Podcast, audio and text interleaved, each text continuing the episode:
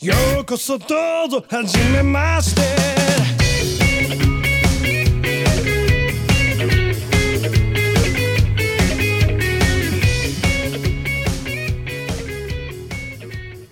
Hello, everyone. Welcome to the, the Glorio Chat, the best anime podcast on the internet. My concept of time in 2020 is still entirely out the window, so for some perspective, we are halfway through the current anime season already. What is time? What is Yep. space? Before you know it, we're going to be doing previews for next season and How then dare the- you all the say that? all the year end stuff. It's coming up How dare very you quickly bring here. these things up to me? Hell in- yeah, love it. In, in March of 2020. Yeah. Have you- have you guys got your number one anime of the year in mind yet? At this Uh, point, I, I actually have to see how certain things end. I'm, I, I got a li- I got a tentative list. I, I- you know, it's it's. Uh, I mean, I mean, I think it's fair. I think it's fair to say Akudama Drive is a contender this season. Right? For hard, me, it who would who could have? Sorry, go ahead, Zig. I was, I was going to say, for me, it depends on whether they close the loop on the time travel in Gal and Dino. If they can do that, then Fair. oh no, that's all. They burned the books, man. That's that's over on the time travel. uh, well, so- we'll see, shall we? Anyway, uh, yes. so midway through the season, so you know we'll be doing our checking in with our usual shows.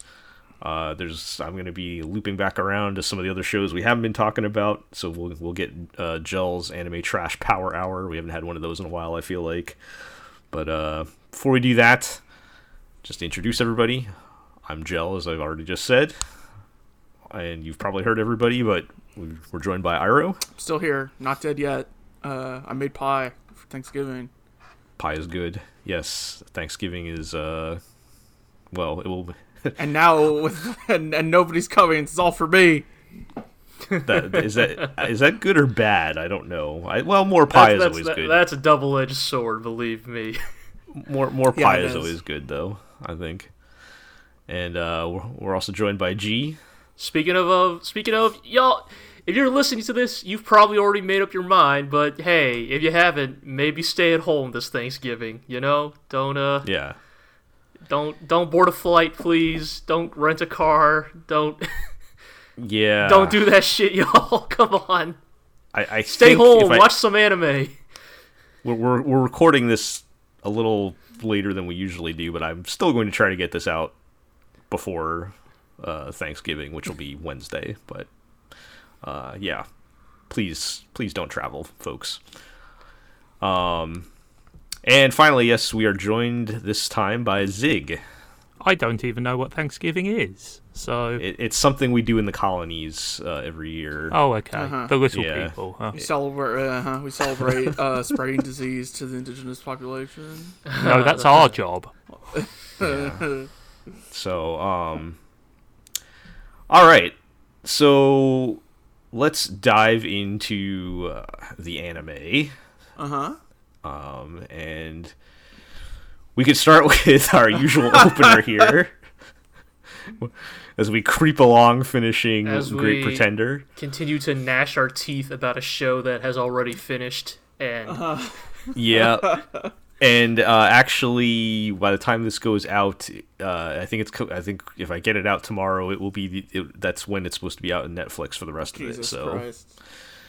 we actually right. did. We actually are falling behind Netflix here, but we gotta we gotta Uh. pick up the pace. We're talking about Great Pretender, by the way. yes. So Great Pretender. Uh, we've watched two more episodes since last time of eighteen and nineteen. I've been busy, guys. I don't know what else to tell you, but Same maybe we'll finish it by next uh, episode. Uh, don't get your. Don't I'm get not your making any. Don't- promises, Don't don't, no. don't run checks you can't cash. Yeah, so 18 and 19. Uh, so when we left off, we we were I think all a bit skeptical about what was going on, but at least there were some potentially interesting things I, yeah, happening. I would say I've gone from skeptical to uh, having nailed down what bother bothers me about Great Pretender. All right, well, what, let's what is just get into it.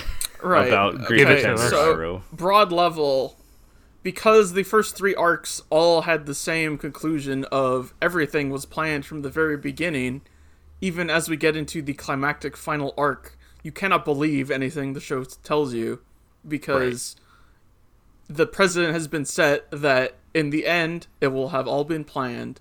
Therefore, no matter what twists and turns happen, like the Right. cat's already out of the bag. Like Right, there's nothing it's- to believe.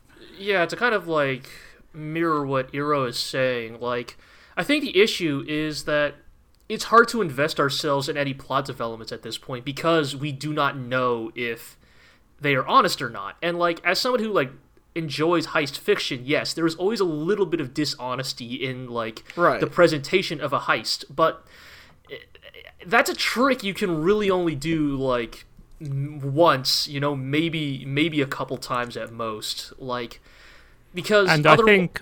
I was sorry, go on, Jay. uh, I'll just finish it real quick. Like Yeah. the reason why you can only do it once is because you need you need to convince people to invest themselves in the plot, right? You need to make sure your audience doesn't know which lie is the real, or you know which one is Right. the which plot development is the lie. But You when, do it once as like the warning shot. But when the reveal is that oh they're all lies, then you don't know what to believe in anymore. I mean, I'd also add to that to say that I think the best um, genre fiction and heist fiction in particular is aware of that and sort of goes one layer deeper. So, you know, they'll do the heist and then something will go wrong, but they plan for this to go wrong, but then something will really go wrong, if that makes Yeah, sense. that's And, right. and, kind of- like, so you have that escalation And I, of. I think Great Pretender is missing that last step. Again, and I, um, I, I think, and I think an, an important part of heist fiction is, you know, wanting to solve the puzzle of well, they seem to be in an impossible position. How do they get out of it? And I think Great Pretender did that very well in its first arc. I don't think the subsequent arcs have really. They've kind of cheated, if Well, that think- makes sense. Yeah, it's a, I, I agree with you there, Zig, and I think the problem is that like in a lot of ways, the first arc is good because it was the first exposure to it. The thing that's like a that I think continues to like dog us with this show is they use the same solution that they used in the first arc in every subsequent arc of ah, Lort planned for it all along, and yeah, it just it just doesn't work anymore. Like in a weird way, it actually reminds me a little bit of like the reason why I think a lot of people, I mean, other than like the bad writing in the later seasons, but I think a lot of people fell off of Game of Thrones is that, oh, if you just keep killing people off, then people will eventually be trained to not invest in any of the characters. You know, they will be Right. trained to not invest themselves in the plot because why bother if like characters will just be killed for you know uh, gratuitous violence. And it- it kind of feels that way with Great Pretender of like so here's the thing right? Like we haven't even talked about the episodes themselves but like 18 and 19 introduce like on its surface really heavy stuff right? Like Yeah. characters are quote unquote you know killed you know? You know, you know makoto is like forced Mind to do some broken, You're right like- he is broken he is he he he he accepts the performance of some very like morally reprehensible acts but like again it's like how much of this is like the play right like how much of this is the plot and Right. Which the answer is going to be all of it. We know, Right, Like, and- even, even and- not watching ahead or anything. and, but then and just thing- sort of to um you know to to kind of defend Great Pretender here as well. This isn't a problem unique to the show. Like an awful lot of heist slash you know oh yeah totally like Yeah. like thief fiction has I mean, this uh, problem, which is how do you convincingly escalate without losing the sort of breezy atmosphere Right. which is so essential Yeah. to the fun of the genre. and and and so here's the thing that like really began to stick out to me is like this show is not like in a weird ways despite the characters being more like traditionally heroic the show's tone is a fair bit darker than say a Lupin the Third. Generally, of course, you have your you know Lupin has has totally shifted many times, but what I mean is that like generally, I mean, has Pretender- Lupin ever done human trafficking? I mean, right so like that's the thing right like great pretender generally like demands to be taken a bit more seriously but because of that the thing that actually really began to bother me about this arc is i need to believe that makoto and what he's done in the last two episodes that he is in on it because if he isn't Laurent and his crew have done something unbelievably cruel to him. Like this, this veers, this like veers into like emotional torture territory. Like Right. they have like if, if Makoto's not in on it, then currently he believes that he killed his dad, he killed his friends, and that he is now like abetting human trafficking. Like a- a- and Right. probably like a ton There's- of other worse crimes. And if, if that, if he is doing that, if he does not know that this is all part of the long con, and that Laurent is just like, wouldn't it be fun if we convinced Makoto that he was a human trafficker for a few months? Like, that is super dark. Like that's something that like really messed up. that's ex- like even if like even if at the end of the day reveals ah don't worry all the kids you sold we we found them good families and don't worry nobody you shot actually died he still believed that he did all of those things for like half a year of his life. And so like it's it's it's really messed up. It's like really really dark if you really think about it. And it's like say what you will about Lupin. Yeah, Lupin's killed a couple motherfuckers, sure, but like even Lupin would never do something this like mean spirited to to like a, a a generally decent person. And I mean, I, I would I say for the vast majority of his published and screen history, Lupin has had certain lines that he will not cross. You know, and, right, like uh, Lupin, Lupin will happily fuck over a dude, like Yeah. an evil dude, but like I Yeah. mean, he, he will kill people if he has to, but he tends to try and avoid it. It's bad for business. and so like yeah. So I, yeah, I, I think that was a big pivotal thing for me. Is like I, I th- first of all, I I could not even believe that Makoto would flip to the point of like running the auction for selling children, like Right. and without some kind of whether whether he was in on it all along or he's decided to take matters into his own hands and try to con his way out of it on his own. I can't imagine that he's actually just that broken that he's Right, but- doing that. But I guess my, my point is, gee, you say, you know, all of that sounds way too dark for the show, which I agree. On the flip side, if he if it was just the plan all along, it goes back to the problem Myro was saying. right, so like. And that's of the like thing, none of I- this means anything. if if anyone listening to this like, man, it sounds like you guys are being really hypocritical about what you want this show to do, but like, I think it's it's that neither of these options are necessarily the right, Right. one, and like, it's the show's fault for cornering itself like this in the first Right. I would I'd like I would like to bring up Lupin the Third yet again in that uh in at least in part five, which we all enjoyed quite a lot last year. Lupin we know we know Lupin is going to win in the end every time because he is Lupin the Third. However, the twists and turns are real. Like he actually messes up and gets shot and screws up and everything. It's how he bounces back from the failures that makes Right, it interesting. like- he does not Right. always have it planned from the beginning. Yeah, like half the It- it- times it- Lupin gets shot, he's not faking it; he is actually getting shot. So, Right. And and again, it's difficult because the whole point of the heist genre is that it is all planned from the beginning, if that makes sense. Yeah, And so it's difficult to build a narrative where you know part of the fun is going along with the plan and part of the fun is dealing with the unexpected parts. But it, you know, it just kind of feels that Great Pretender has has decided to get more serious than it needs to be. And, you know, I'll always applaud narrative ambition and trying to, you know, give your characters realistic human motivations. But I, I don't think I'm being super controversial when I say, like, the drama bits of uh, Great Pretender have not been the strongest parts. I mean, I thought the. I thought the Abby I- stuff and, and the pilot who was like an ex-soldier, I thought that was pretty cack-handed, to be honest. yeah, that was um, not. A, that or was the pretty or the uh, Cynthia's uh, romantic. Uh, I thought that was a bit better Novel, because it's Better, but- it's it's a bit lighter. But I, I you know, think again, like Yeah, I- the only the only one of these that has ever actually worked for me is Makoto's like two minute backstory in like episode two. Like I think that was Right. so effective, and now I'm realizing that like that is also an issue that, that is sticking with, with me is that I praised that backstory segment so much back then because it was so brief, but it told you everything you needed to know about the foundational events that like define Makoto as a character, and now they're like lingering it. They're like right now they're picking apart every detail of it, And, and uh, like- actually his dad was uh, also a con man apparently. Right, like and- so that's the thing that's actually really bothering me about this is the flashback in episode 19. It's it's like oh god no so what you're trying to do is like ah it's all cyclical right like ah no oh no makoto is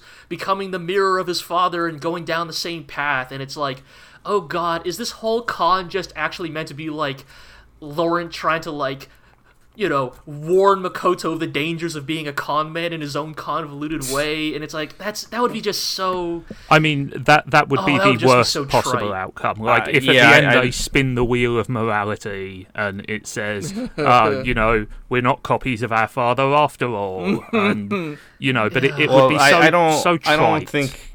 I don't think it's going that. I think it's. oh, more I don't know, a- dude. It's just like the, the the parallels they're clearly trying to set up, right? Like the con that they are performing in the flashback is like identical to the con they're doing now, right? Like that's the whole. I think it's more of uh, making Makoto accept who he is, but um, the yeah, I don't know. It at this point, I think it just is what it is, and we're gonna have to live with it. but Yeah. To be I clear, don't- I, I don't- still think this is like a broadly good show.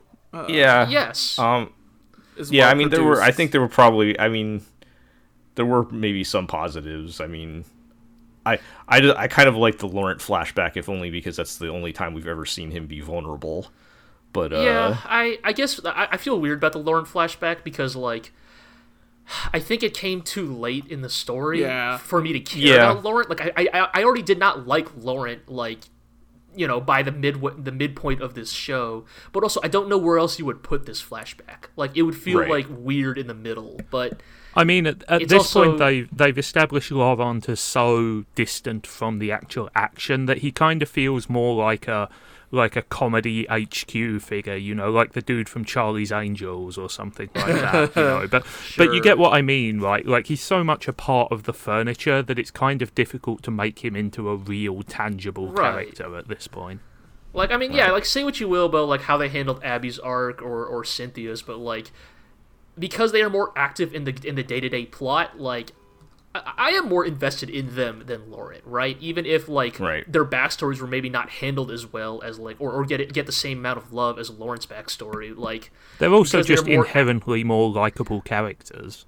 right. Yes, that definitely plays a big part as well, but it's like yeah. yeah, I don't know, it's it's Well, I still think, I think they we're could do have it. to. You know, I, right. I- I, I, I guess don't- that's the thing, right? None of us have finished. I don't the have show. any. I don't have any faith that they're gonna make this turn this into something that's gonna be what we want at this I'm- point. Right. My best my best hope at this point is just like, hey hey we uh, we got him again guys. Yeah, Woo! yeah, I think if we can just get like a fun outro of, you know, everybody coming back together one last time for some crazy, you know, which I, I think that's what when we were talking with Artemis of last time, who has seen it all, she was kind of alluding to that happening at some point. So right, like if they can just kind of make it, give us a fun exit out of this, I'll, I'll it'll be fine. But I don't think it's it's it's way too late for them to make the show exactly the way we want it at this point. But, um, yeah, we'll have to we'll have to see. I mean, that's a that's a lot. That's a lot of talk for two episodes, I guess. Yeah. We'll have to uh, Well, you know. we'll we'll have to uh, see what happens with the rest of it. So, all right, let's move along uh, to our other artificially extended uh, show here. Gal and Dino is back. Hooray. it was an extremely strong return episode. Yeah, I don't know if it was just like my mood now compared to my mood back when it went on hiatus, but uh or the fact that they didn't have some guy dancing around in his underwear for 20 minutes or any of the other weird things they were doing uh pre-break. But I did really enjoy this comeback episode. I think it kind of highlighted all of the things you like in Gal you might like in Gal and Dino. Um I, I think it was a solid to good episode right up until the egg thief, and then it sort of spiraled out of control in the best possible way. Yeah. So yeah. So I mean, the no surprise on the the the animated bits. Although I will say, I feel like the animation was very good for this show. I, I- they probably, I'm guessing they probably had a lot of more time to work on this. I mean. I, I don't think it's the animation which has held them up, put it that way. No, yeah, but but I feel like in this episode coming back, like there were some like really actually well animated sequences, and I, I mean I'm gonna guess because the delay was mostly for the live action part is what I'm guessing, and so maybe the animation team had a little more time to sit around and make things look nice.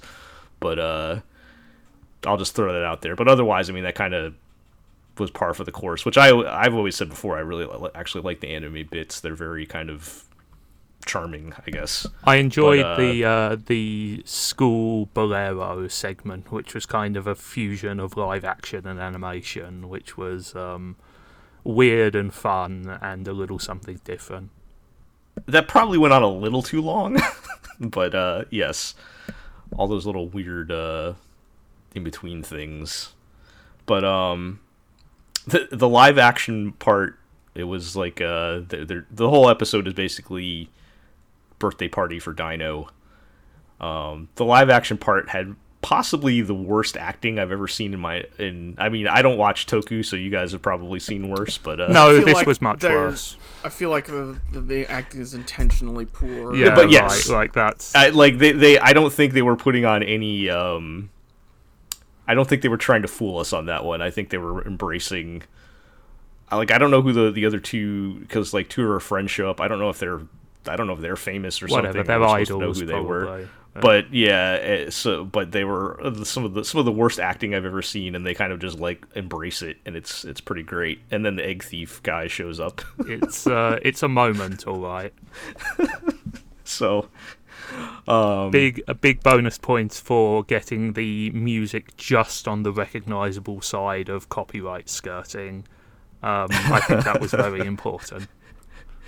Yes. Um, so, you know, it was. It, I mean, the show is you know dumb, fun, kind of you know at at its best. So they mission accomplished on this episode, and uh, you know we're only going to get a couple episodes at this point anyway. So you know hopefully they can keep up the the pace with that. But it was fun, and and I'm sorry Zig the the time travel's not coming back.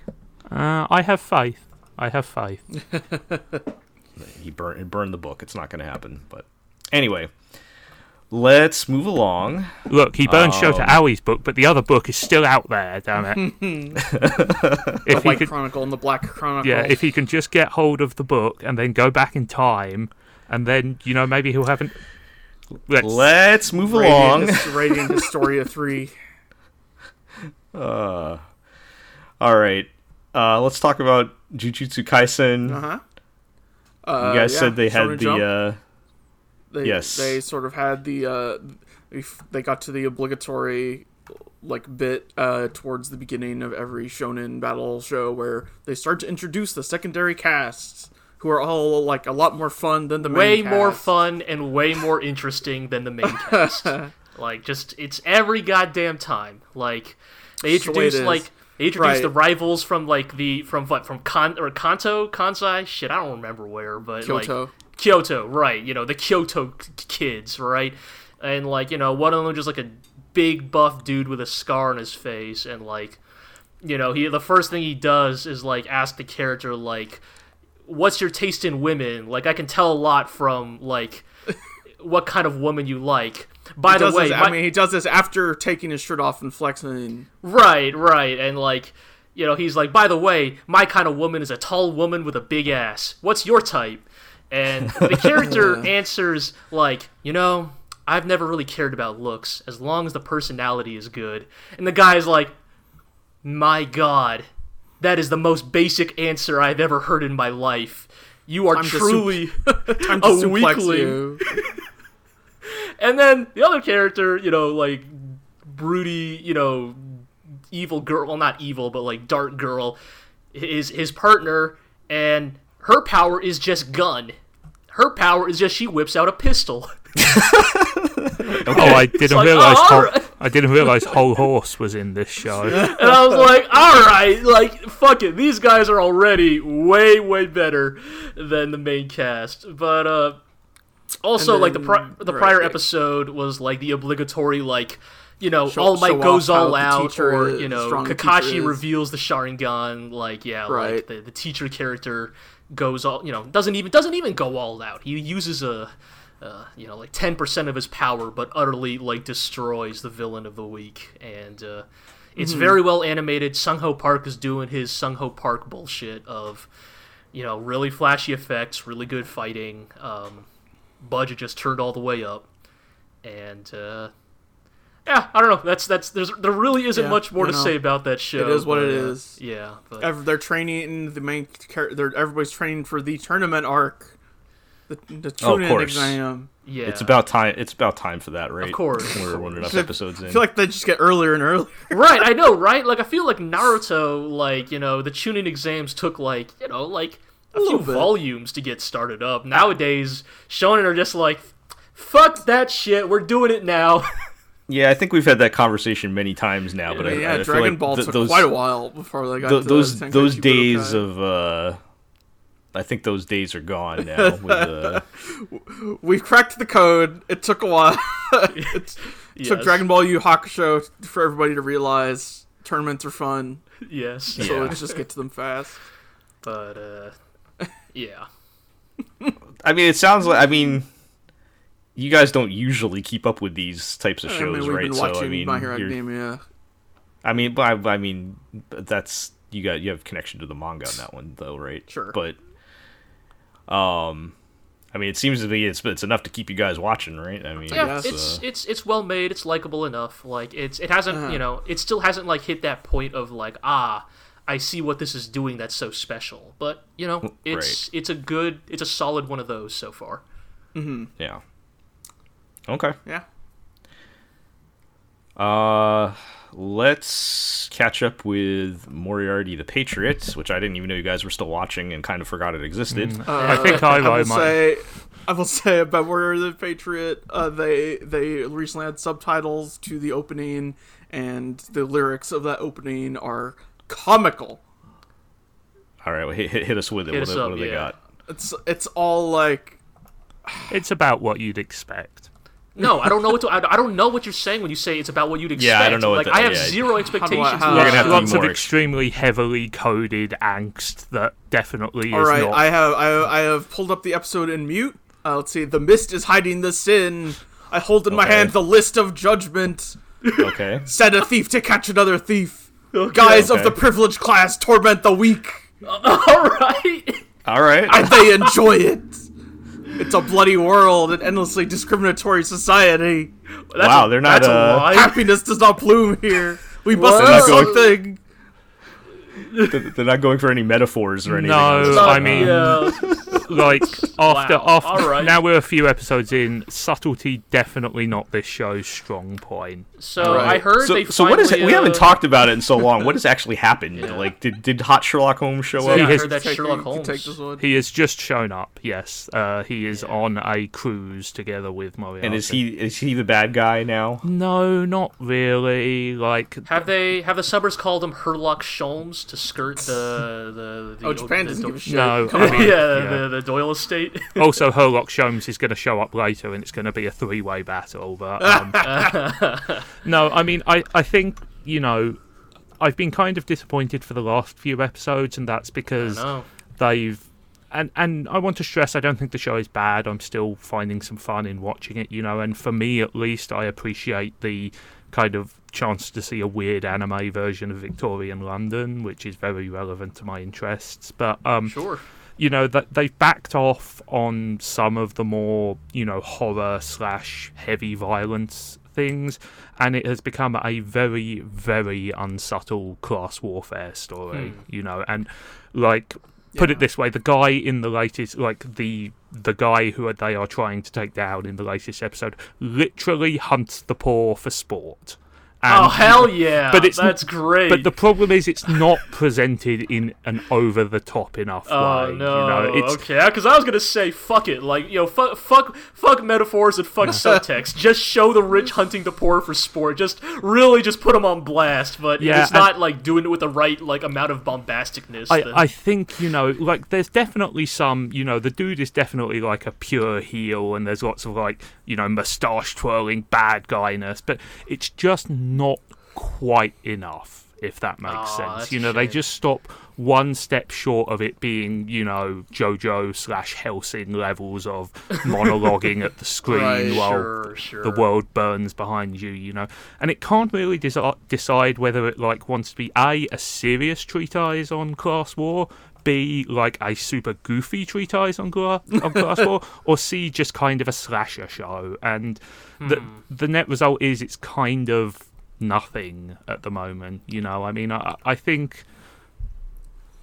I, they they need to find a sense of identity, and um, I my hope is that bringing Holmes in will will help that. And I think his first scene with Moriarty is actually fairly good because they have him do the whole oh I can tell what your job is by the way that you walk and the things that you look. And you know it's a very classic Holmesy thing, but they write it well, and there's kind of a good banter going. Yeah, I, I was just curious because, like, in a show where Moriarty is the, the protagonist, like, what is Sherlock Holmes's role as an antagonist? Is he like, does he represent the status quo? Is he like just a wild card? Like, what is I mean, kind of the answer is we what do you honestly the vibe they're going for? The answer is we honestly don't know yet because he's only been on Okay. screen for about five or six minutes. So far, Sure. they very much seem to be setting him up as kind of like the intellectual equivalent to Moriarty, if that makes sense. You know, they, hmm. you know, they're they're portraying. I mean, look, it's it's a I mean, that was always the point of their relationship, right? Is their foil. Yeah, I mean- Right, I, guess what I mean is like, I, I- I- this is not the show where suddenly Sherlock Holmes is going to be defending the aristocrat who hunts the poor for sport, right? Well, like, we don't it's- know. We don't know. You know, I mean, I think it's fair to say that they're definitely portraying Sherlock as more of a tweener than like an out-and-out opponent of Moriarty. Hmm. Like, look, this is an Ikemen show. Everybody's extremely Yeah. handsome and I, flashy. I will say, know, but I, I saw I saw screenshots of Sherlock Holmes, and I, I don't know, Eero, as someone who watched this show and the show I'm about to bring up, I could not help but notice, like, huh, hot blonde Moriarty, like dark blue haired Sherlock Holmes, like.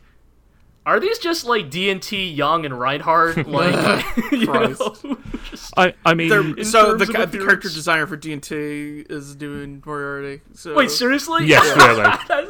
Oh, that explains so much. Then I was like, when I saw that screen cap, I was like, "Is that D and T?" And I was like, "Oh wait, no, that's not. That that isn't Yang." like, I, I mean, I think Christ. that I think that the very little we've seen of Sherlock has been fairly encouraging because they definitely don't try and go with like the more common modern interpretation of him as you know a squeaky clean super genius. Um, you know, he comes off as kind of a prick, which is true to the historical character. They mention he's addicted to opium, which is also something wow. that was true of the historical character I mean, you yeah, know.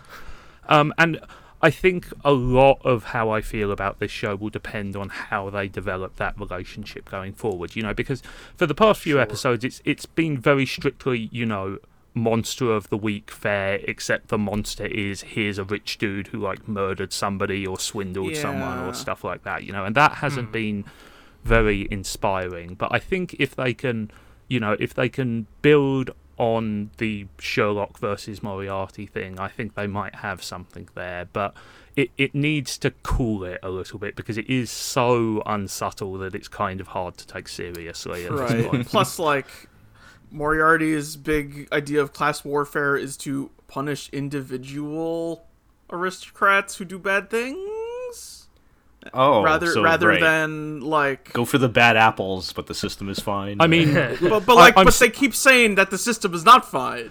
So I mean, I'm sympathetic because it's very hard to like make an interesting Right, show yes. about petitioning for labour reform, like, for soci- example. societal change. you yeah. know and you know this is definitely you know e- even at the beginning when i was perhaps a little bit higher on it this is definitely you know a very broad you know pulpy g- gothic thriller you know lots of blood lots Mm-hmm. of unsubtle character archetypes you know but i think I think I was right. I think we do need some sort of like bigger agenda, you know, because at the moment it just kind of feels like the early episodes of Toku where they're just coming up against, you know, the pizza monster uh, and like Who showing wants off to the, kill the poor. yeah, and who wants well, to hunt the poor for sport? yes, you know, and um and and and it definitely feels like because this is you know an Ikemen thing, like they can't quite get as over the top as they want because you know, like part of the beauty of something like JoJo is everybody becomes like insanely grotesque at some point, and you know, I th- I think that's a they don't want to go full cartoon on it, if that makes sense. So it's kind of stuck between two poles at the moment, and, and I'm kind of interested to see where it goes. All right. Yeah, I, I, want. I will be interested to hear what they do with Sherlock Holmes, and if that adds some like, I guess, continuity and not just the you know murderer of the, murderer of the week. Uh, Uh, we we didn't. I will say that we did not see Doctor Watson, um, and I think obviously a good Watson is also fairly important to the. I mean, I'm sure he's also going to be another hot guy. Yeah, right? but I mean, like personality wise, like do you go for like stick in the mud, Watson, dumb as a brick, or do you go for like a slightly more classical interpretation? We'll see. Anyway, like I'm, I'm personally still enjoying the show enough to keep wanting to watch it, you know. But I'm certainly not as high on it as I was at the beginning. Yeah. All right. Well, we'll see on that. And uh, speaking of class warfare, All right, Shell. Why are you gonna drop Uh, this show? Yeah, let, let let's uh we'll kick off more. Gel's anime trash power hour here by uh catching up with Kuma Kuma Kuma Bear. I think I put too many Kumas in the show notes. It's, it's supposed to be three Kumas. Uh, I'm probably I've, I I haven't I I've pretty much dropped it. I, I don't really want to watch it anymore after uh the the final arc I was watching. I think it was like episode five or six, five and six or something like that. No good, But, huh? um, I I just uh, like it wasn't super awful. It was just like I I don't want to do this anymore. Um, but basically, what happened was in one of the episodes, uh, the main girl. So her name is Yuna, the girl in the bear suit. She starts obviously gaining some notoriety. A because she's everyone's like, there's a girl running around in a bear suit. That's weird. Uh-huh. And she also has like near godlike powers. Okay. Isekai got she it. just she discovers that her power she figures out that her power is basically imagination magic Great. Okay. so like it, for the most part if she can imagine something properly she can just like she, like she just builds a house for herself like she can just make things happen so um she attracts a lot of attention including the the guy who's like the lord of the realm and uh his daughter is a big fan and, and so he invites her over and she's immediately distrustful of this guy because he's a noble and he's a, part of the ruling class Fair. and and she's like yeah you know people in power are generally bad and i'm like all right yeah we're, we're let, let's go let's do this you know down with the bourgeoisie and all that Uh-huh, but uh uh-huh. Tell me more. so so she goes over to their house and like she's just like waiting for this guy to slip up and and you know of course he doesn't. He turns out to be a actually pretty fair and decent person. And he has this just has this cute daughter that wanted to meet the girl in the bear suit. So she's like all right fine whatever. So next episode she's kind of traveling uh she travels back to the town we saw in episode one for various reasons. I'll, I'm going to skip a lot. Of, there's a lot of details in here. I'm just skipping. But she travels back and, and she encounters this orphanage where they don't have any food or money or anything because the uh, the town government shut them off because they were they were not a profitable venture. So no more handouts. The orphans. Uh, oh man, yeah, those orphans better pull themselves up by their bootstraps. Yeah, so so so Yuna Yuna's just like super pissed. She's like, I knew it. This guy was, you know, this guy was bad news. You know, I'm gonna I'm gonna take him down. I'm gonna sh- teach them all a lesson. And again, skipping a lot of details here as to why this happens, but just just roll with me here. Uh, she um she ends up setting up the orphanage so that they they can farm eggs, which destroys the local economy or something like that, Uh, while also giving while also providing them with a steady source of in, sustainable income. And um, as her final sort of petty move on, uh, like uh, I, I should point out, in this particular town, eggs are like a delicacy because they Oh, don't have chickens for some reason. So like they're very valuable, and um, she refuses to sell it to the noble fam, sell them to the noble family as like a petty uh, gesture to, but uh, while also destroying their economy. And so the Lord guy's like, you know, basically shows up. He's like, "Hey, I know you. You know, why won't you sell us eggs?" And she she you know gives this whole big speech to you know call him out on how the you know This already seems way more trouble than it's worth. I, I'm I'm just oh I, it's like I'm still on board with it at this point. I'm I'm just setting the stage for for what's going to happen in the end of all this. like at this point, I'm still on board. I'm like, all right, yeah, sure, this is great. And um, so you know, she she calls him out and gives this whole big speech about you know how could he do this to these people and everything. And he's like, oh, I swear it wasn't me or whatever. And um, yeah. So sure enough, he It goes back evil and vizier. And yes, it was the evil vizier all along who who who was Uh, embezzling money. He he was embezzling money that the government had allocated for I these public joking. services. And it was this one guy that we've never seen before. He only appears in one scene to basically be the scapegoat so that we can prove that this noble and just ruler guy is all fine and still an upstanding person and he's just the one bad apple in the system that needed to be dealt with. And so he fires him and they restore funding to the orphanage. And and the main girl is actually like gives this starts talking to her friend about how she's oh she's so embarrassed that she did all of this to this to this uh you know this guy who's actually a really good person and Oh boy. completely undid any of the messaging uh, that was in there or or I, I, I always wonder with fiction like this, like that do the whole like, oh, the people at the top were good and righteous. They just were unaware of the corruption and rot that they had like endeared and employed and right as if it wasn't their responsibility to be on top of And, right, that. and it's like whenever anytime that they write a story's written that way or portrays it that way, it's like I feel like the intent of the author is like, ah, see, like the, the nobles weren't so bad, whereas I'm like, isn't that actually a more like heinous indictment of the nobility and the ruling class if Yeah. they're so ignorant that they just let stuff like that happen like under Yeah. their watch? I will say, i the one thing I will defend the show on is um, they do still ultimately come to the conclusion that she did the right thing. Like they don't like say she shouldn't have spoken up against you know the the system or whatever.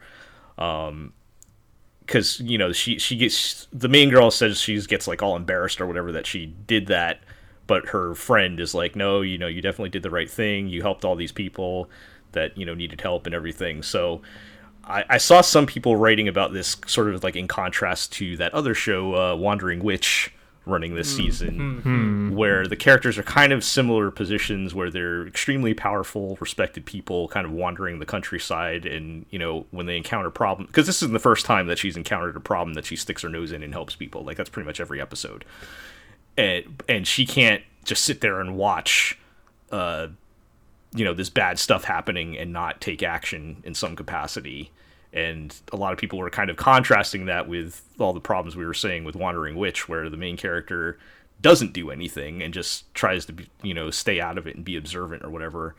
So i mean i like that in theory. Just this particular arc was so exhausting and i was very disappointed in how they just tossed all the messaging out the window in the end that I was just like, I, I don't want to do this anymore. Uh, like it wasn't uh, like I said, it wasn't like awful or bad, and maybe the rest of the show will be fun. But I was just like, I, I just I got plenty of other things to watch at this point, so I'm probably I think I'm done with that one. I, I've already haven't watched an episode or two. I'm already behind, so that was disappointing.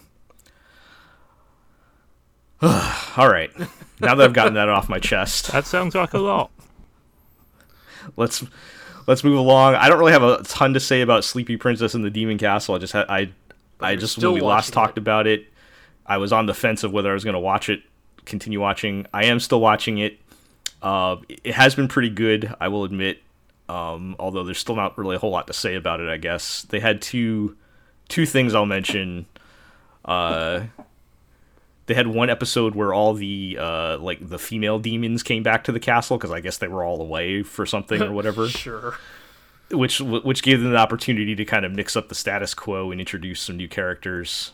Um, they had one like harpy girl who's like a human otaku, and by Oh. that I mean she's like a monster who's very into human culture, um, which is weird for monsters. But uh, so she's like, "Oh, there's a real human girl here. I want to hang out with her and talk to her and everything."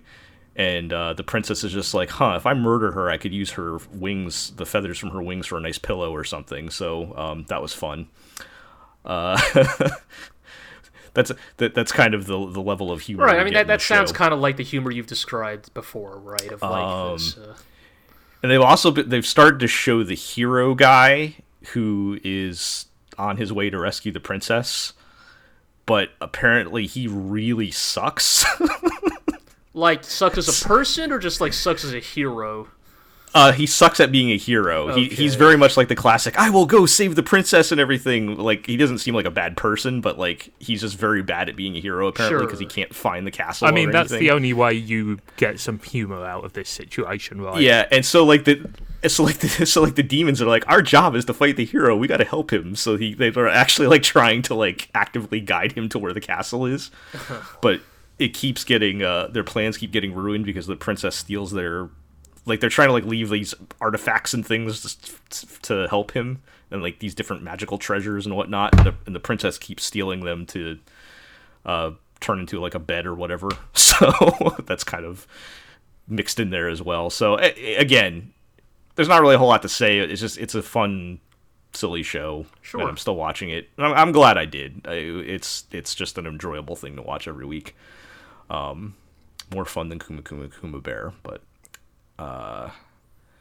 all right let's uh let's talk about talentless nana Let's get back into some child murder.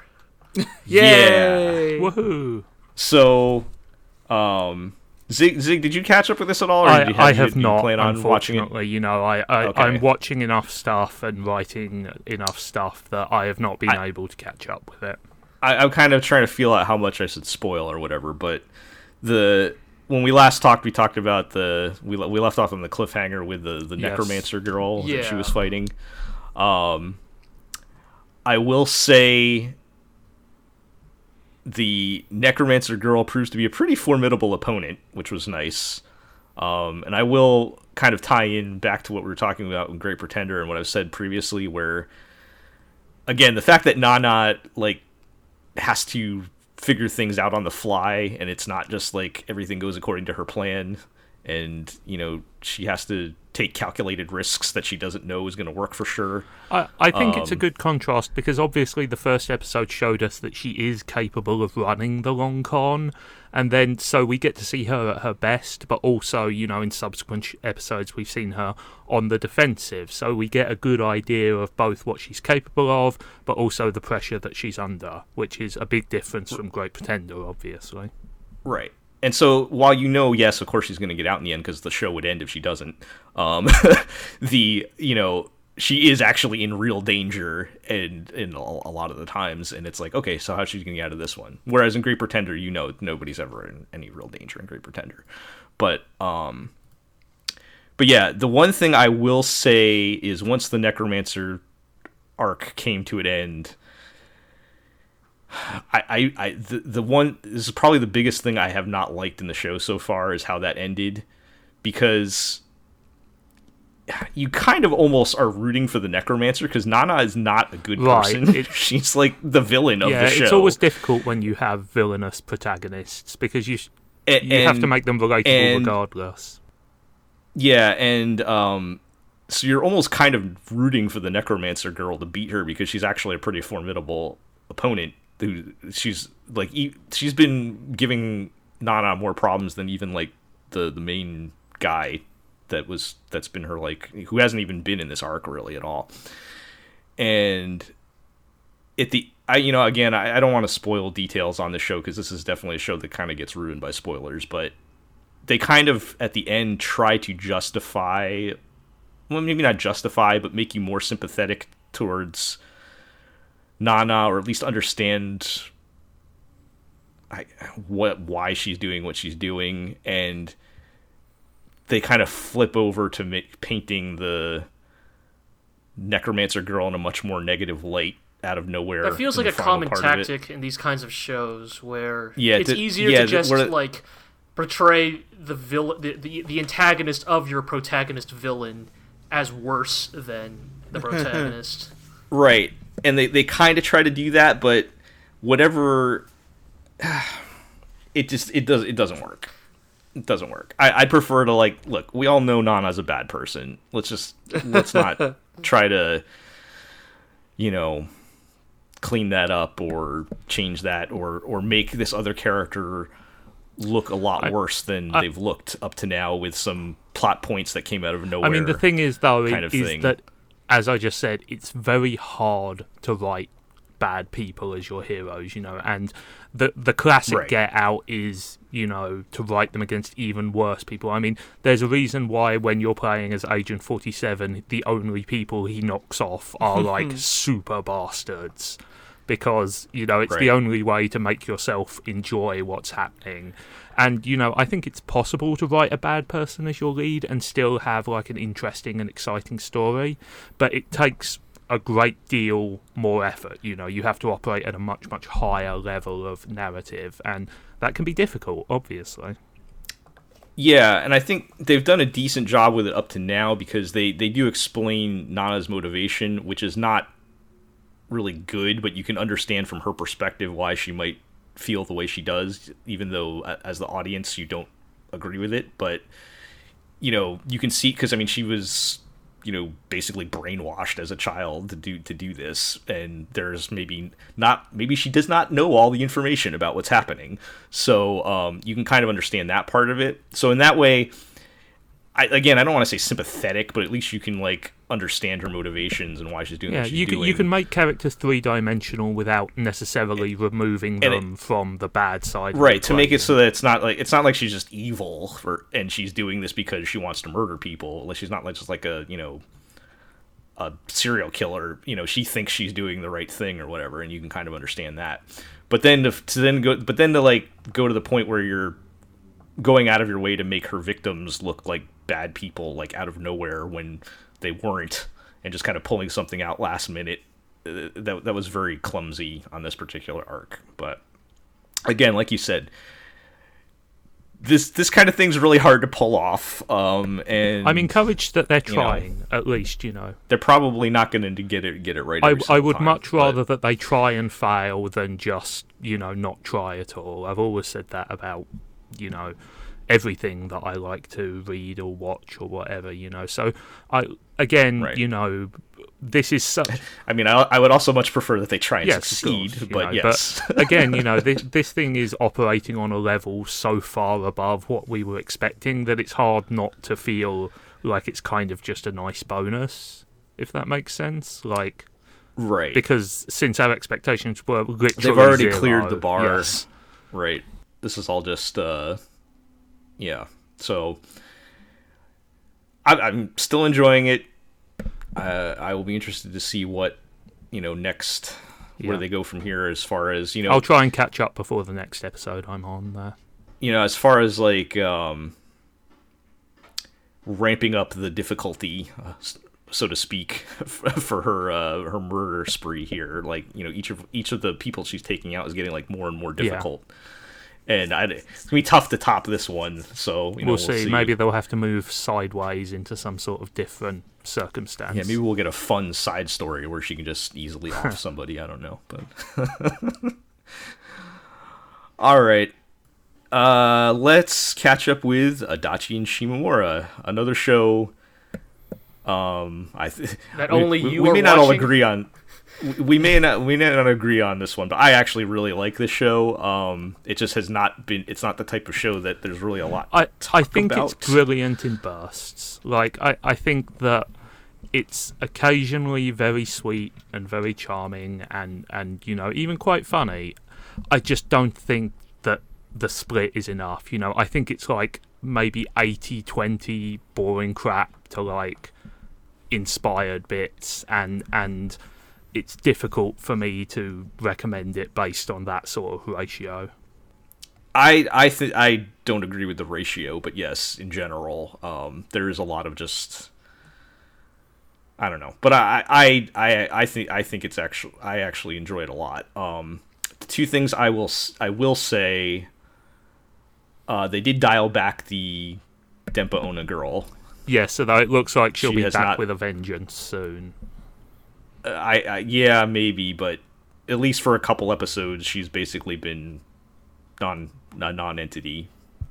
Uh, so that was good, and we've had more time to actually just focus on Adachi and Shimamura.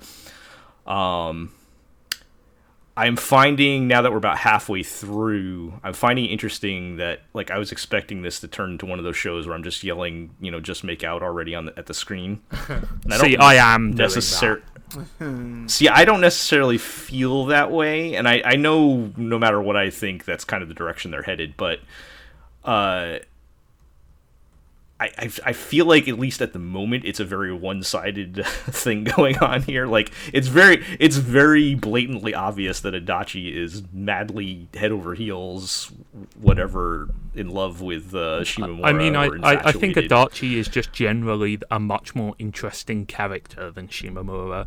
Shimamura is kind of a bit perfect, if that makes sense. Like, I know they tried to give her some some gristle with that weird episode in the sauna, but anime, right? But Yeah, I mean, th- I think she's.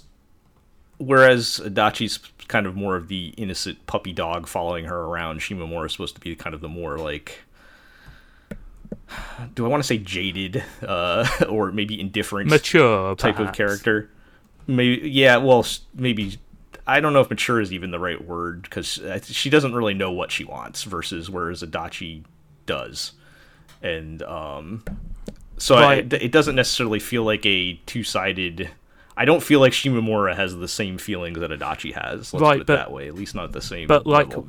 th- there hasn't been any attempt to explore that, if that makes sense. Like, Adachi's plotline is kind of cliched, and it's not anything we haven't seen before. But at least they're giving her agency and you know an internal monologue that we're we're in tune with, and we know where she's going. You know, Shimamura is just kind of there, and.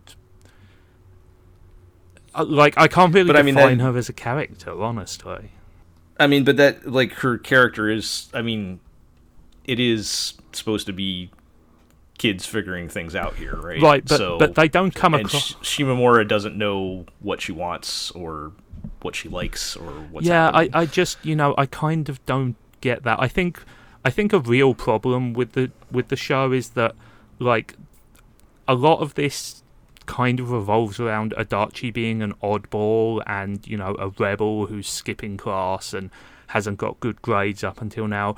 But you know it's anime, so she's beautiful and looks picture perfect and everybody is impeccably well behaved and there's just not really the sense of her being an outcast or you know a, a- a black sheep in the way that the show seems to want us to believe it just seems all very genteel What do you What do you mean, Zig? They told us that she was. Therefore, we, we, we, I we don't- need to I don't pretend know that if- she is the whole time. I don't know if they're pushing really that hard in that direction. I mean, it's. I mean, look. I mean, th- th- this is a very Uh huh. Um it's that kind of show. Like it's it's not they're not going for any heavy drama or anything here. It's it's it's a very um slow gentle type of show. And i mean that's whether you like that or not is you know up to everybody's personal preference but that that is the type of show that it is and i think it's doing a good job of that type of show but yeah yeah no I, I- I get where you're coming Um, from you know but just just for me you know there's there's a sense of frustration about the whole thing. Yeah i mean it's it's not gonna ha- you know adachi's not gonna be in a you know a biker jacket smoking cigarettes in the bathroom here. It's uh it's it's not that kind of show so but what if she um, was what if she was doing that then it would be a it different It would be a show. much better Um, show I I disagree. It would be different, but we, we we could we we could sit here saying no, you're wrong all day. yes yes uh, point point is, I, I I you know I'm enjoying it, and I you know I'm still watching it. I think it's good. It's just the the the episode to episode stuff. Like I mean, they do the Christmas and Valentine's episode basically as last couple episodes. Like it's not really a whole lot else to dive in there on it, but all right. Well, uh, speaking of uh, characters who do wear biker jackets, Yeah, let's get to our weekly gushing over Akudama Drive. yo, Sounds holy good. shit, man, dude, ah, I think these last that- two episodes, like, just I don't know. To me, like, I, I said this last time as well of like a perfect encapsulation of like what makes this show work so well. But I feel like these last two episodes have also been a perfect encapsulation of what makes this show work so well. I, I think what's been most impressive to me is how the show has kind of slightly shifted towards genuine drama and has done so fairly effectively and you know Yeah. in keeping with its style like i don't necessarily think Right. you know a, a story of genetically modified super children is the most you know the most original thing in the world but Sure. I think that you know they're using their strengths, which is you know great audio visual presentation and a certain kind of weird creepiness, like with the bunny and shark shorts and stuff like that, you know, and they've used it to kind of make the stakes feel tangible and everything. You know, they've dialed the seriousness up a notch without losing the crazy energy. Sure, okay, but also let's talk about that brawler executioner fight, right? so like y'all y'all have heard me say this time and time again about like in a lot of ways in you know in a lot of ways anime is a little bit like pro wrestling in the sense that it doesn't actually matter who wins or loses. What matters is was the fight actually good? Was the booking good so to speak? Like if a character has to lose if a character needs to exit from the stage ideally you make them go out on as high of a note as possible right so that like so you think he's actually were- dead? brawler Yeah. yeah i i, I, I feel- mm, that feels the I would way I would framed- bet considerable money against that. So you don't think the executioner's dead either then? Uh, I think he's more likely to be dead than Brawler. I think hmm. I think there's a f- maybe like a thirty percent chance Brawler comes back as Mecha Brawler. Yeah, I was gonna. Honestly, that was my take. Was like, there's like a. I'd say there's like a a, a, a one in four chance that he comes back. Like, I don't I don't think it's hundred percent he's dead. Or like, it's probably like slightly higher odds that he's right? dead. they but like cut out his brain and put a computer in there or something. But like, I, I don't know. I think the way. I'll, I'll give you my theory after we talk about Sure. the, the twist in uh, the yeah, last episode. fair enough. but, the, the, yeah. the twist and like the stuff they've introduced do le- lend some credence to like, well, you know, I bet I, I do bet this is a universe in which you could legitimately bring someone back from the dead. But you know, I think even if he's not dead, like the way they framed that episode, like it's such a good like send off to both of those characters. Like, you know, again, Executioner Brawler, not exactly the most like deeply written characters you've ever seen in an anime, but you make the show just does such a good job of making sure like, hey, if these characters are done, if we're never seeing these guys ever again, the last memory you'll have of them is like the best one possible. Like the staging of their fight, right? The constant like the the weird like rolling fight they have across different environments, right? From like Ferris wheels to abandoned train like bridges and stuff. It's it's you know, the rain, the lightning, the it's all like so just that show just has such a style to it. And I mean, it's it's It a really great example of of how the how you know anime is a visual medium and you can do your vi- your storytelling almost purely through visuals. You know, Right. Like this is one of those like again, right? It's it's it's you know like look, brawler and execution is like rivalry is not really that deep, right? It's basically just it, it basically just boils down to you know you're not so different, you and I. You know we live for the killing, right? We live we love the violence, don't you? You know, but it works. It works for those characters and what they are, right? Like you know, we have seen these two dudes fighting back and forth like the last few episodes, right? We have seen Executioner single handedly rip this fucking crew up time and time again, and it's it's really really satisfying. You know, again, I think these characters are done for, right? I mean, I, I think that you know, barring a flashback or like, you know, Brawler's ghost smiling at the cast from the sky, like.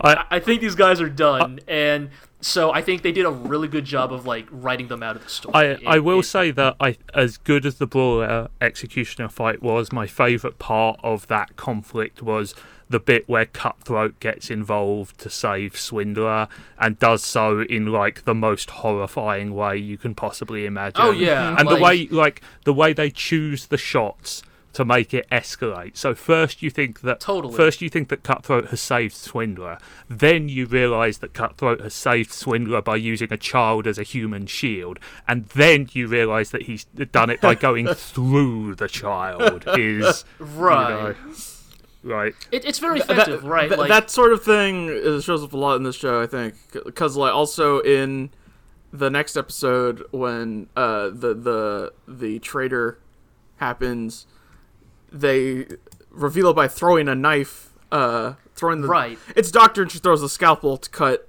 uh, the right, but throat, because but up, up till then, your Right. your expectation is like, oh, a knife, it must be right cut for like half a second, you know it's cutthroat because they threw a knife. And, right, and like then, it's the ki- oh, it's not. It's yeah. the kind of misdirection which serves no greater purpose, but it's just a stylistic flourish which adds a Right. degree It's a of that- uncertainty to these situations. And I think it actually got us really good. Like, as Arrow can attest after the end of the Brawler episode, right? Because the end of the Brawler episode does end with, like, what I think is, like, a Right. really, really beautifully directed shot of, of Hoodlum standing by Brawler's Yes. body and picking up the Executioner's, like, beam tonfa thing. And then it just cuts to black, right? And it's like, there's no, like, it's.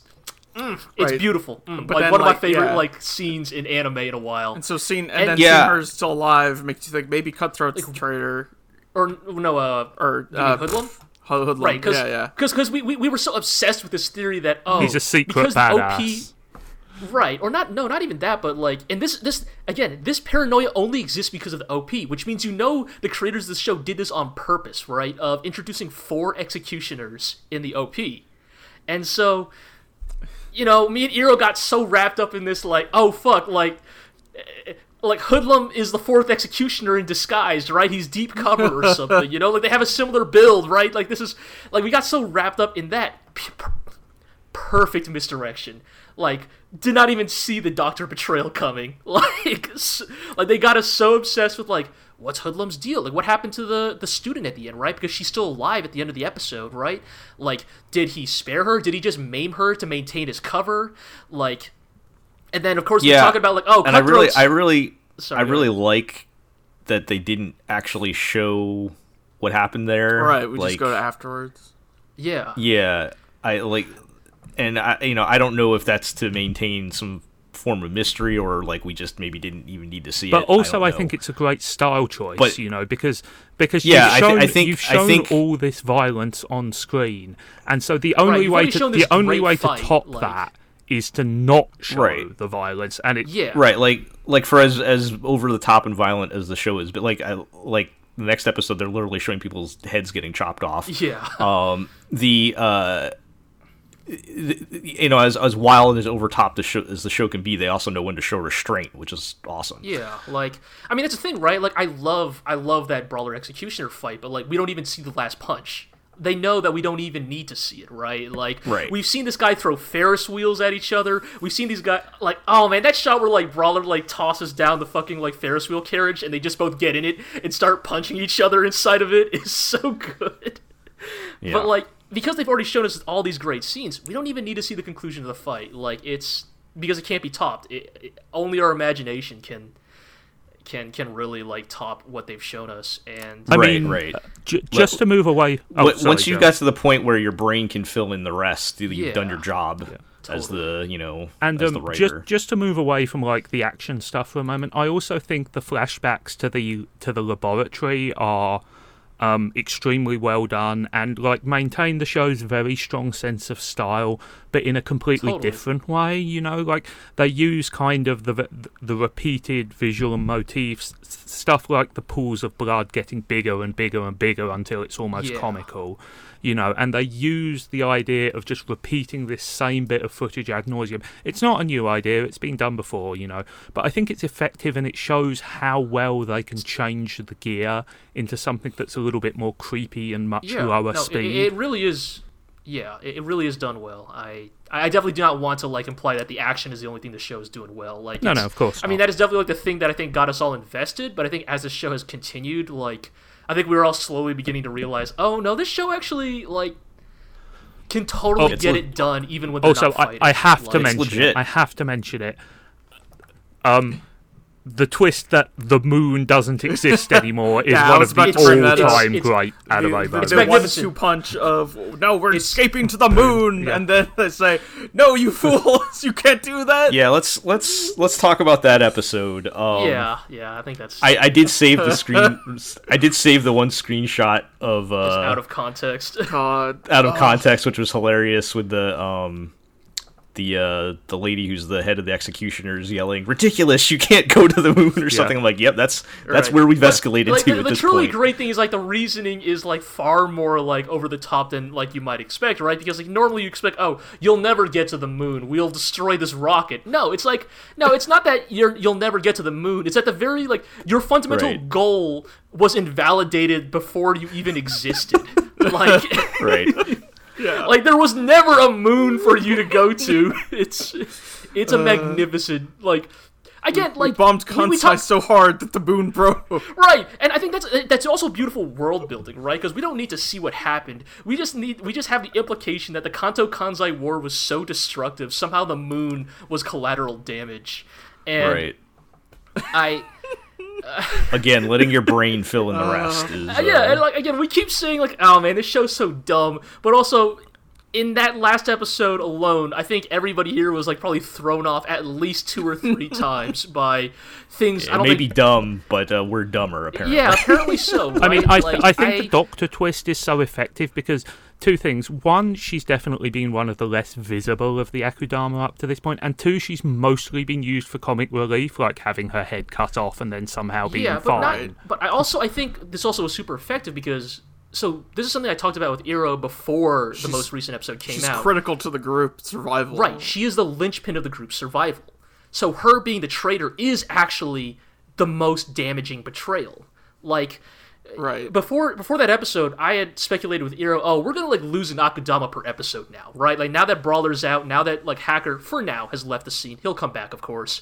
Like we're gonna just be like one way or another losing an Akudama like per episode, and who better to go next than Doctor because she like Executioner We- would have killed these probably have we've probably lost uh, cutthroat at this point too but Yeah, yeah. Especially if Doctor's not going to heal him up again, right? Like, right Well, we'll we're- see. There's a lot of possibilities still out there. True, that is true. But I, I do like that. Like, oh yeah, like you realize, like, you know, the executioner doesn't need to like make excuses or be a sore loser. He would have legitimately killed these Akudama like three times over if not for Right. Doctor. So And now, Right. so now, her- now when Cutthroat gets his legs chopped off again, who's gonna put him back on? it ain't going to be doctors. Well that's that's um i that kind of comes to my theory on it because yes i was going to mention we've been losing an Akudama pretty much per episode the past couple of episodes and they've kind of been whittling the group down to where we're we're basically just let's just down to swindler uh, well hoodlum too but i don't Courier's know, I don't know. I mean, he's still hanging. oh yeah and courier I know he's not doing much, but he is but there. but i mean but swindler's in the it ends with her in the ship with the Yeah, kids right Yeah. Well, so that kid. that's like the final uh that, that's ultimately what they're getting at Yeah. um and i'm wondering is this just bringing everybody down to the lowest point and then we're gonna have everybody Hmm. re- in one glorious re- reunion at the end somehow I mean, Um, I also think th- you know is is because because they do te- they do explain doctor's motivate doctor's motivation is not that she was like an enforcer but she was basically just trying to get off the hook right. And She wanted gets- amnesty. Right and so she gets screwed over which i'm like 99% certain she, She will. will. Yeah. Let's be real. she's gonna is she just gonna flip back and get the group back together and we're back in action to take down the, you know the enforcers Maybe, yeah. Um, I, I- I think that- it does that's- depend on what happens next, right? Because if Doctor's betrayal gets multiple people killed, I don't know necessarily how forgiving the rest of the group is going to be. But you know, it's maybe her make good is she saves Cutthroat, right? Like maybe when the, the executioners inevitably be like, you know, to, to decide to close, you know, tie up loose ends. Her make good is actually no. See, I saved all the people who were dying, so Please Yeah, forgive me, basically.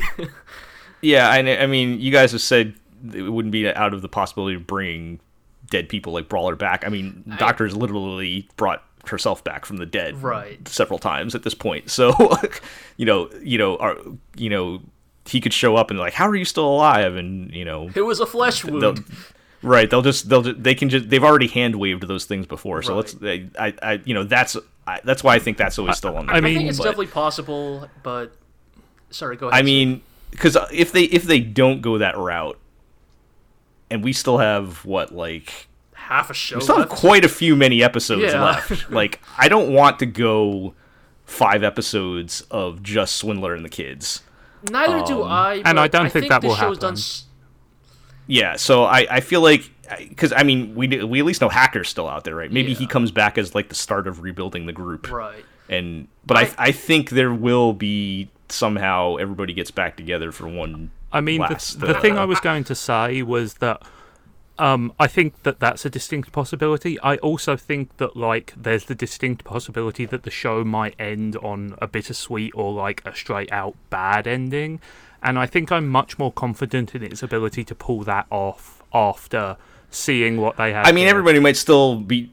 Everyone might still die in the last episode, but I think before that Yeah, yeah, of course. You know, there will be a glorious they'll get it. lost They'll get the gang yes. back together for But one. This is you one of those situations where I almost wish like that that one of us was a Danganronpa fan. Like I don't want to be that person, but like I wish one of us was I- just to I- I inform have- like the sensibilities of this writer. I have I have I have gone through Danganronpa one prior to Akudama Drive, so okay, like is does is that is that a game that like because my understanding is that game was always pretty like upfront about hey we're just gonna kill people and Oh, they're not yeah. gonna come back Yeah, right yeah, yeah, yeah.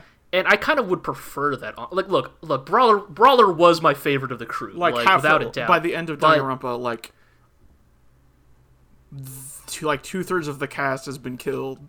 Right. So like my sus- again, you know, not to judge a work by the creator's past works, but I kind of hope it veers closer to that direction. Not not in a, like a mean-spirited grim way, but like, you know, in the way that like hey, the stakes are real. Like people like people's lives are on the line. I kind of prefer that uh, pre- prefer that to you know, as fun as it would be to do a Lupin like the third style, get the whole crew back together, I think the show works better if the stakes feel legitimate.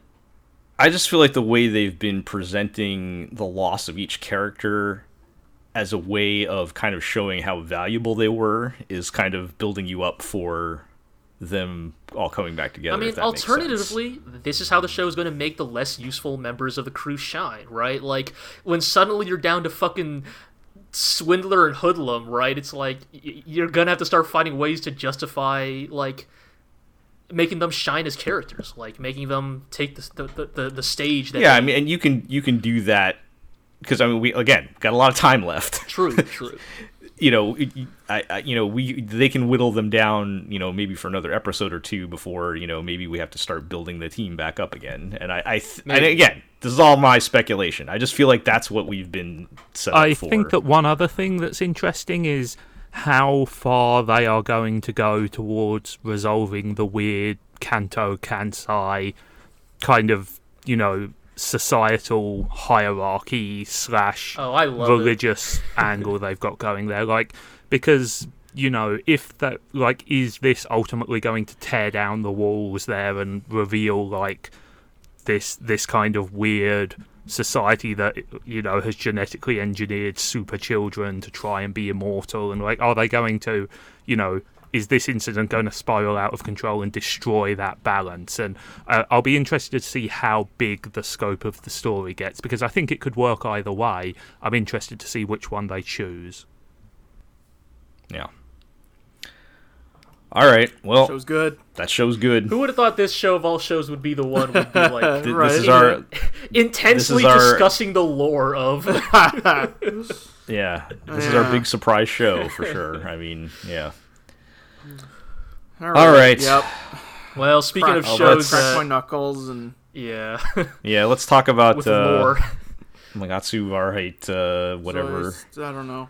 Um, Iro, you want I- to I'm lead on this personally- I've been writing posts on this show. Uh, Yeah, I'm personally falling out of love with this thing Yeah, hard. I but, mean, uh, but I've written think that's half of the po- I've I've written posts for half of the show. I'm gonna keep going. yeah. Um, so, Iro, what do you think of the latest developments uh, going Uh, on? they in the are last couple they are depressingly conventional. Let's say. Yep. Uh, I think the, the the part of the show that interested me to begin with was the sort of more urban, industrialized fantasy world and the plot around smuggling guns and stuff. Uh, and now that the plot is becoming magic monsters and human experiments and cold cold fire and stuff. What if MK Ultra but with werewolves? I'm like I'm less interested. Uh, I think um, one of one of the things that we've just talked about with Akudama is how superior presentation makes the story of that show much more palatable, and I think this is kind of the opposite. I think there's still a potentially interesting story here, and even you know if it's cliched, I don't necessarily think that's the death now, but I think the presentation has been underwhelming, and you know, oh, dude, it's bad this Yeah, that- week. like- like Yeah, the last episode. Yeah, like I mean, ass, that- like there's a line- God, the fucking there's a line that between- fight, quote unquote, like oh, That, that was on the level of like Yatterman Night finale. Right, uh, oh. I mean, there's a line between low key and just sort of low effort, and they've they've kind of drifted past it at this point, you know. And and I think you know, at, I don't think it's the show's main problem, but I, it's I not think helping. you know if they Uh, put a bit more verve into the material, I think that that would help. At least, I mean, I'm not saying it needs to go all out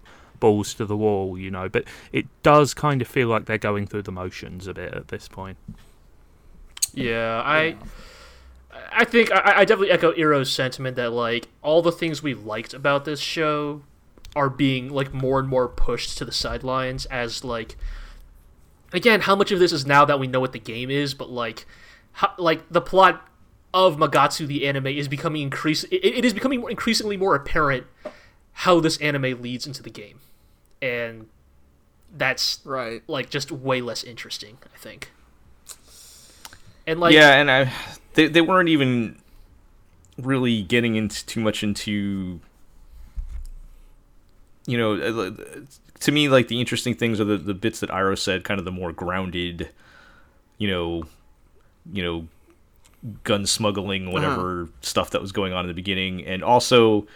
The, the the dual protagonist thing they don't even really do much with that. But that has That's gone, not that has gone absolutely nowhere. Right like uh, there, there is no there is no possible way you could like make the reasonable argument that leo is a protagonist in this show like he he is Right. incidental like he is a side character but I, but I think he's I think he's supposed to be. I, like I agree, they're not. yes they're but not. Then, then they have fundamentally failed to portray him as one because like Right. leo's entire contribution to this plot is just being the one cop who sort of hems and haws about police brutality and torture but like doesn't actually do anything Right. meaningful to oppose it Yeah, I want Like, some more right, like, overthrowing I- the like, empire, I've- but I already know that's not going to happen because I I wrote played the the game. post, so. like the most Leo has done at risk to himself is like tell his boss, uh, "Hey, can I be there Hey, when you torture her, uh, so that maybe you don't torture her that hard?" And then meanwhile, Inumael is like literally running interference for the cops or stabbing like- monsters. Right, like like they keep trying to lean into this, like, ah, Leo's the hero and Inumail's just like the hapless coward who got caught up in all this, and it's like, yeah, but all, but fucking Inumail's the one who's getting shit done. Like, yeah, he's the one. He's the one like, actually out like, there. He is a he is a way more active protagonist. Like Leo is entirely reactive. Like right. he doesn't do anything in this show like to his own end. It's all just following orders. Like even if you want to make the Well- argument that Inumail is only here because he's getting swept up in like a bad situation, he could duck and hide. Like he really could. Well, no, they. Like, I I think in the the last couple of episodes they very explicitly show him making the decision Right. to get involved. yeah, like and even even though he's still claiming he's not part of the group or whatever, He's in it. it- like, he he chose to help in the, in this latest Like- operation. They they did not ask him to Yeah, do like that. like he's doing more than the bare minimum they would expect of him, right? Like he's Right. volunteering for the mission, even if you know he's being asked by another character. You know, he's doing stuff to actually aid them, to help them, right? I mean, he goes to go, you know, he goes to find um uh, uh, Ben and Arnold, right? Like Right. he didn't have to do that, like he chose to, and in a lot of ways, that's you know, as cliche as it is, that's the true sign of a hero, right? like, you know, is doing the right. Right. thing even when it's not asked of you. And again, Yeah. that makes him a way more interesting It's character. just So to know eventually he becomes like the edgy, like Right. you know, anti-villain, anti-hero, whatever of of the game is just like It's just like I don't know what the show wants me to think because the supposed criminals are clearly shown to be nicer Yeah. than Empire. I think, and again, I, I think I said this last time, but Yeah. The insights? having Yeah. played the game and knowing that they're they're gonna talk a big game here and not go anywhere is Right. what's really killing it for me. Like they're bringing up a lot of these big topics, like you know. the- You know, in the beginning, I thought it was like you know we're fighting the evil empire or whatever, but I already know that's not going anywhere. Um, you know, uh, and they're just they're they're bringing these things up, but they're not going to actually say anything. I don't Right. feel like, and it's just I feel Yeah. like I mean, it's it's part of the is problem with every prequel, right? You're moving towards a fixed point, and that takes away a great deal of the drama, quite frankly. yeah Yeah, I, I- but I think it's also even like, even if you're moving to a fixed point, I think there, like, there are ways to like make that that interesting. Like, hmm Magatsu feels like the show that like, on a whiteboard somewhere in the pre-production of this show, they wrote down portray Headkeeper and the Empire as like you know, not necessarily both sides are equal, but like we're going to try to give an even-handed portrayal of both sides, right? Like right. like- there's good and bad on both sides, and that kind of thing, right? that whiteboard got immediately ignored once the show went into production. Like because again, like there as you know, it's like as everyone's saying, there's nothing there's there, there's nothing redeeming about the empire. Like you can't even you can't even do the like ah there are good people here working within a flawed system because there aren't any good people. Right. Like you can't. I refuse. The only to, good like, people I- in the Empire show and have been the ones helping Headkeeper. Right, like Leo, I, I, I, I- like at this point, I've accepted. I can't actually call Leo a good person as in his current, in, you know, incarnation in this show. I don't know. Maybe in the game, he's like, man, I feel really bad about all those like war crimes I committed. But like right now, like, I don't give a fuck if he feels guilty or he feels bad about committing police brutality. He's still doing it. Like. He isn't. Right. He's, he isn't a good person, even if he feels bad about it. Like, uh, it, like Well, I mean, part of the Yeah. problem is also that we simply haven't seen a great deal of him. Like Right. he tends to he tends to pop up just enough to remind you that this guy is here and he's nominally a main character, but you know, it's mostly just been him doing soldier things and it's it's you know, there's no depth to his actions, you know, and there's no sort of through thread running. Whereas with Im- uh, how do you pronounce it? Um, Inumel. Inumel, Inumel, like yeah. you know, you can at least see the beginnings of a character arc, you know, an evolution of the character. But you know, Leocadio is just so so much a second thought that you know he's just sort of there. He's wallpaper paste. so really, the only question I have at this point is: Are they going to do the time skip in the anime or not? I could see I don't know it they're happening like last episode. last episode, yeah, like penultimate episode is the thi- the yeah. The Kool Aid bomb that goes off and destroys the city, and then the epilogue is like, you know, where you go from there. Basically, Everyone's married. They have kids. Kids have the kids They have Innumel's did, sister. sister um, is hella dead. they did. They did introduce uh, Faust in uh, the last Yeah, I- episode. who He is one of the dudes where I went. That guy's probably in the game. Yeah, so I don't I don't know if he'll actually be important in the anime, but he's basically your boss in Who the game. Who are we talking about? The the the, the lab Uh, coat man with the glasses.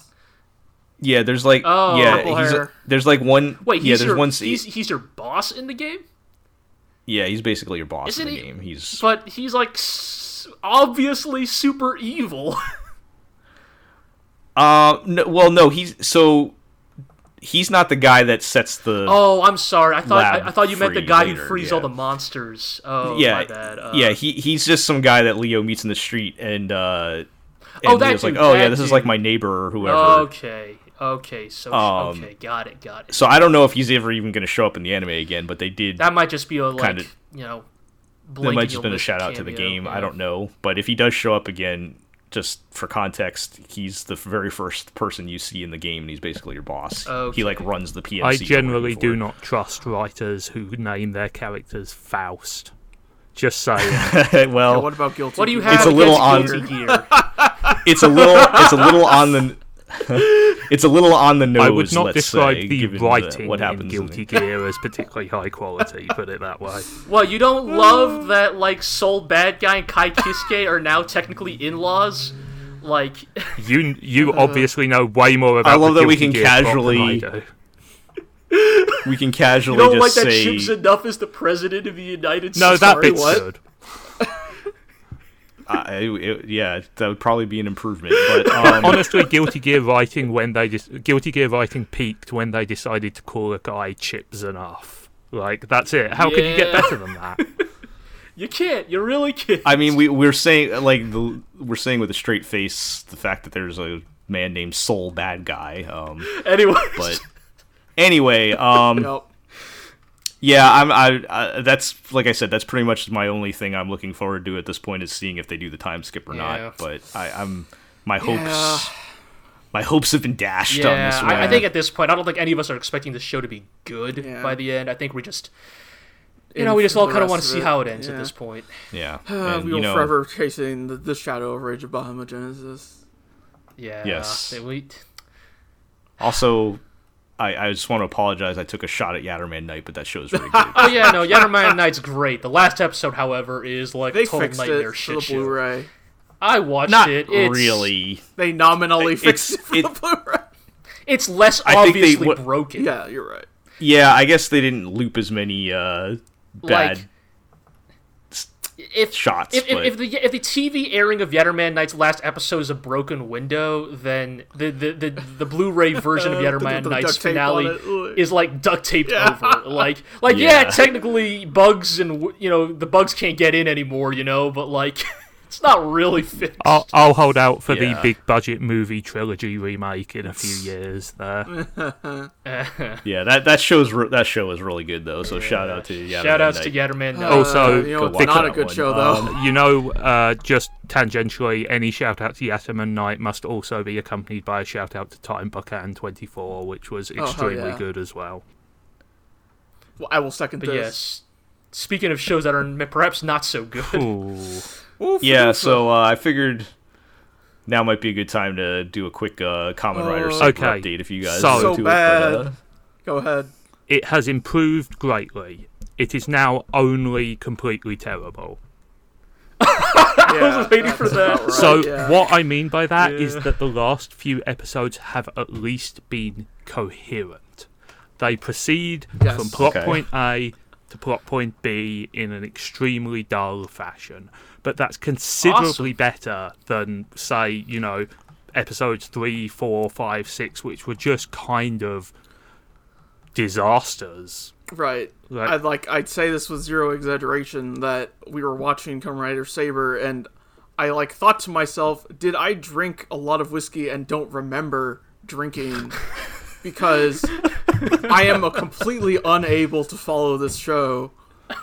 like it, I that's how I felt. I actually felt like I w- drunk uh, like did you start to feel yourself like disassociate? Yes, absolutely. a absolutely. little Like, it's- like Like you could see your body from the outside. Like- I was like, what am I doing? the the show is basic. Like those episodes were basic. any any time a show makes you ask what are you doing with your life is a bad. Uh, that's that's the thing, you know. It's not merely that the writing was bad. You know, Kamen Rider shows Right, have right. been bad. They will be bad again. You know, it happens. But you Yeah. know, just you know, it's almost like you know the whole blindfold a man and then have him throw darts with story ideas on Yeah. them. You know, it oh, just man. like absolute incompetence on every level. The writing is awful. The acting is bad. The like the the visual design of the show is disgusting. You know, the power ups are lame. The fights are awful. You know, like all the things that like it fails on so many levels. It's barely believable. And I will say that the last few episodes have been better than that. Yeah, they brought in the good director. Yeah, they brought in Koichi Sakamoto, who's a long-time Toku director. We're big fans of his. You can always tell when he's on a project because very large explosions start happening a lot. But um, Which is like the one he's known for. Fourze. like, uh, Okay, Comrade got it. Fourze. Yeah, he also okay. directed- Pogo Leg. He also directed Kyoryuger, which I covered way back in the early days of the blog, and he was he was uh, the, the stunt coordinator on Power Rangers for a good deal of the you know 2000s. got it. Um, so I mean, I, I asked because I'm curious, but I will probably forget by the next time you bring I up his yes. name. So. yeah, but like suffice to say, like he is a good director. He has a very distinctive Sure. visual style. You can take it or leave it, but it's better than like just the mush of horrible shit. But we it had sounds before. like he's working with such bad Yeah, source absolutely. material here that like he can You only know, do so put it much. this way, right? Like, Yeah. like in nine episodes they introduced seven separate riders um each Ooh. of whom of has riders. like a bunch of power-ups all of the power-ups are terrible like all of the Yup. characters are terrible and I mean, don't they all just have swords? yeah, I was like, don't So they all have like, swords? Like, Bigger what is sword. power up? You see, the the their their belts all have three segments on them, and so there's a, there's a left, a center, and a right, and so Oh, you can mix and match uh-huh, them. uh-huh, except they all, All except right, they I- except I they get all it. suck. Uh, Is it just bit sword or yeah bigger I, I mean like it's like- it's kind of hard to offer any sort of meaningful critique of the show Yeah. because it's just so bad I have a meaningful critique. It's supposed to be like book fairy tale themed, and half of the power ups just aren't books or fairy tales. i mean like what about the fairy tale about the hedgehog Right, like, okay, it's like, sure, Jack the Beanstalk, okay, Peter Pan, okay, like, Lamp and Aladdin, I'm like, okay, fine. And then this power up is Needle Hedgehog that lets me shoot needles. And I'm like, what story is this? I've Hmm. never heard of this. Or just like, Soaring Pegasus. and I, f- I fly. It's like, no, what what is the plot? What, like, which well known fairy tales? I mean, they also gave two flying power ups to the water themed rider, which is like a hilarious like indictment on how shit? little they care. Right, he gets Peter. He's Peter Pan, Soaring Pegasus, but he's the water guy. The wind guy doesn't have these. Yeah, it's he's a ninja. Like, what is Look, what is the design like- of this shit? look. Kamen Rider shows are by their very nature extremely formulaic, and I don't think anybody would argue that the best parts of a Kamen Rider show are the first dozen or so episodes. You know, they can be good, but generally you get the pay dirt at the end, you know. But like this past episode has literally been the first time that we actually have any sort of concept about what they're fighting about. Like the bad guys simply seem to have Right. no motivation. They're generically evil, but we don't know why.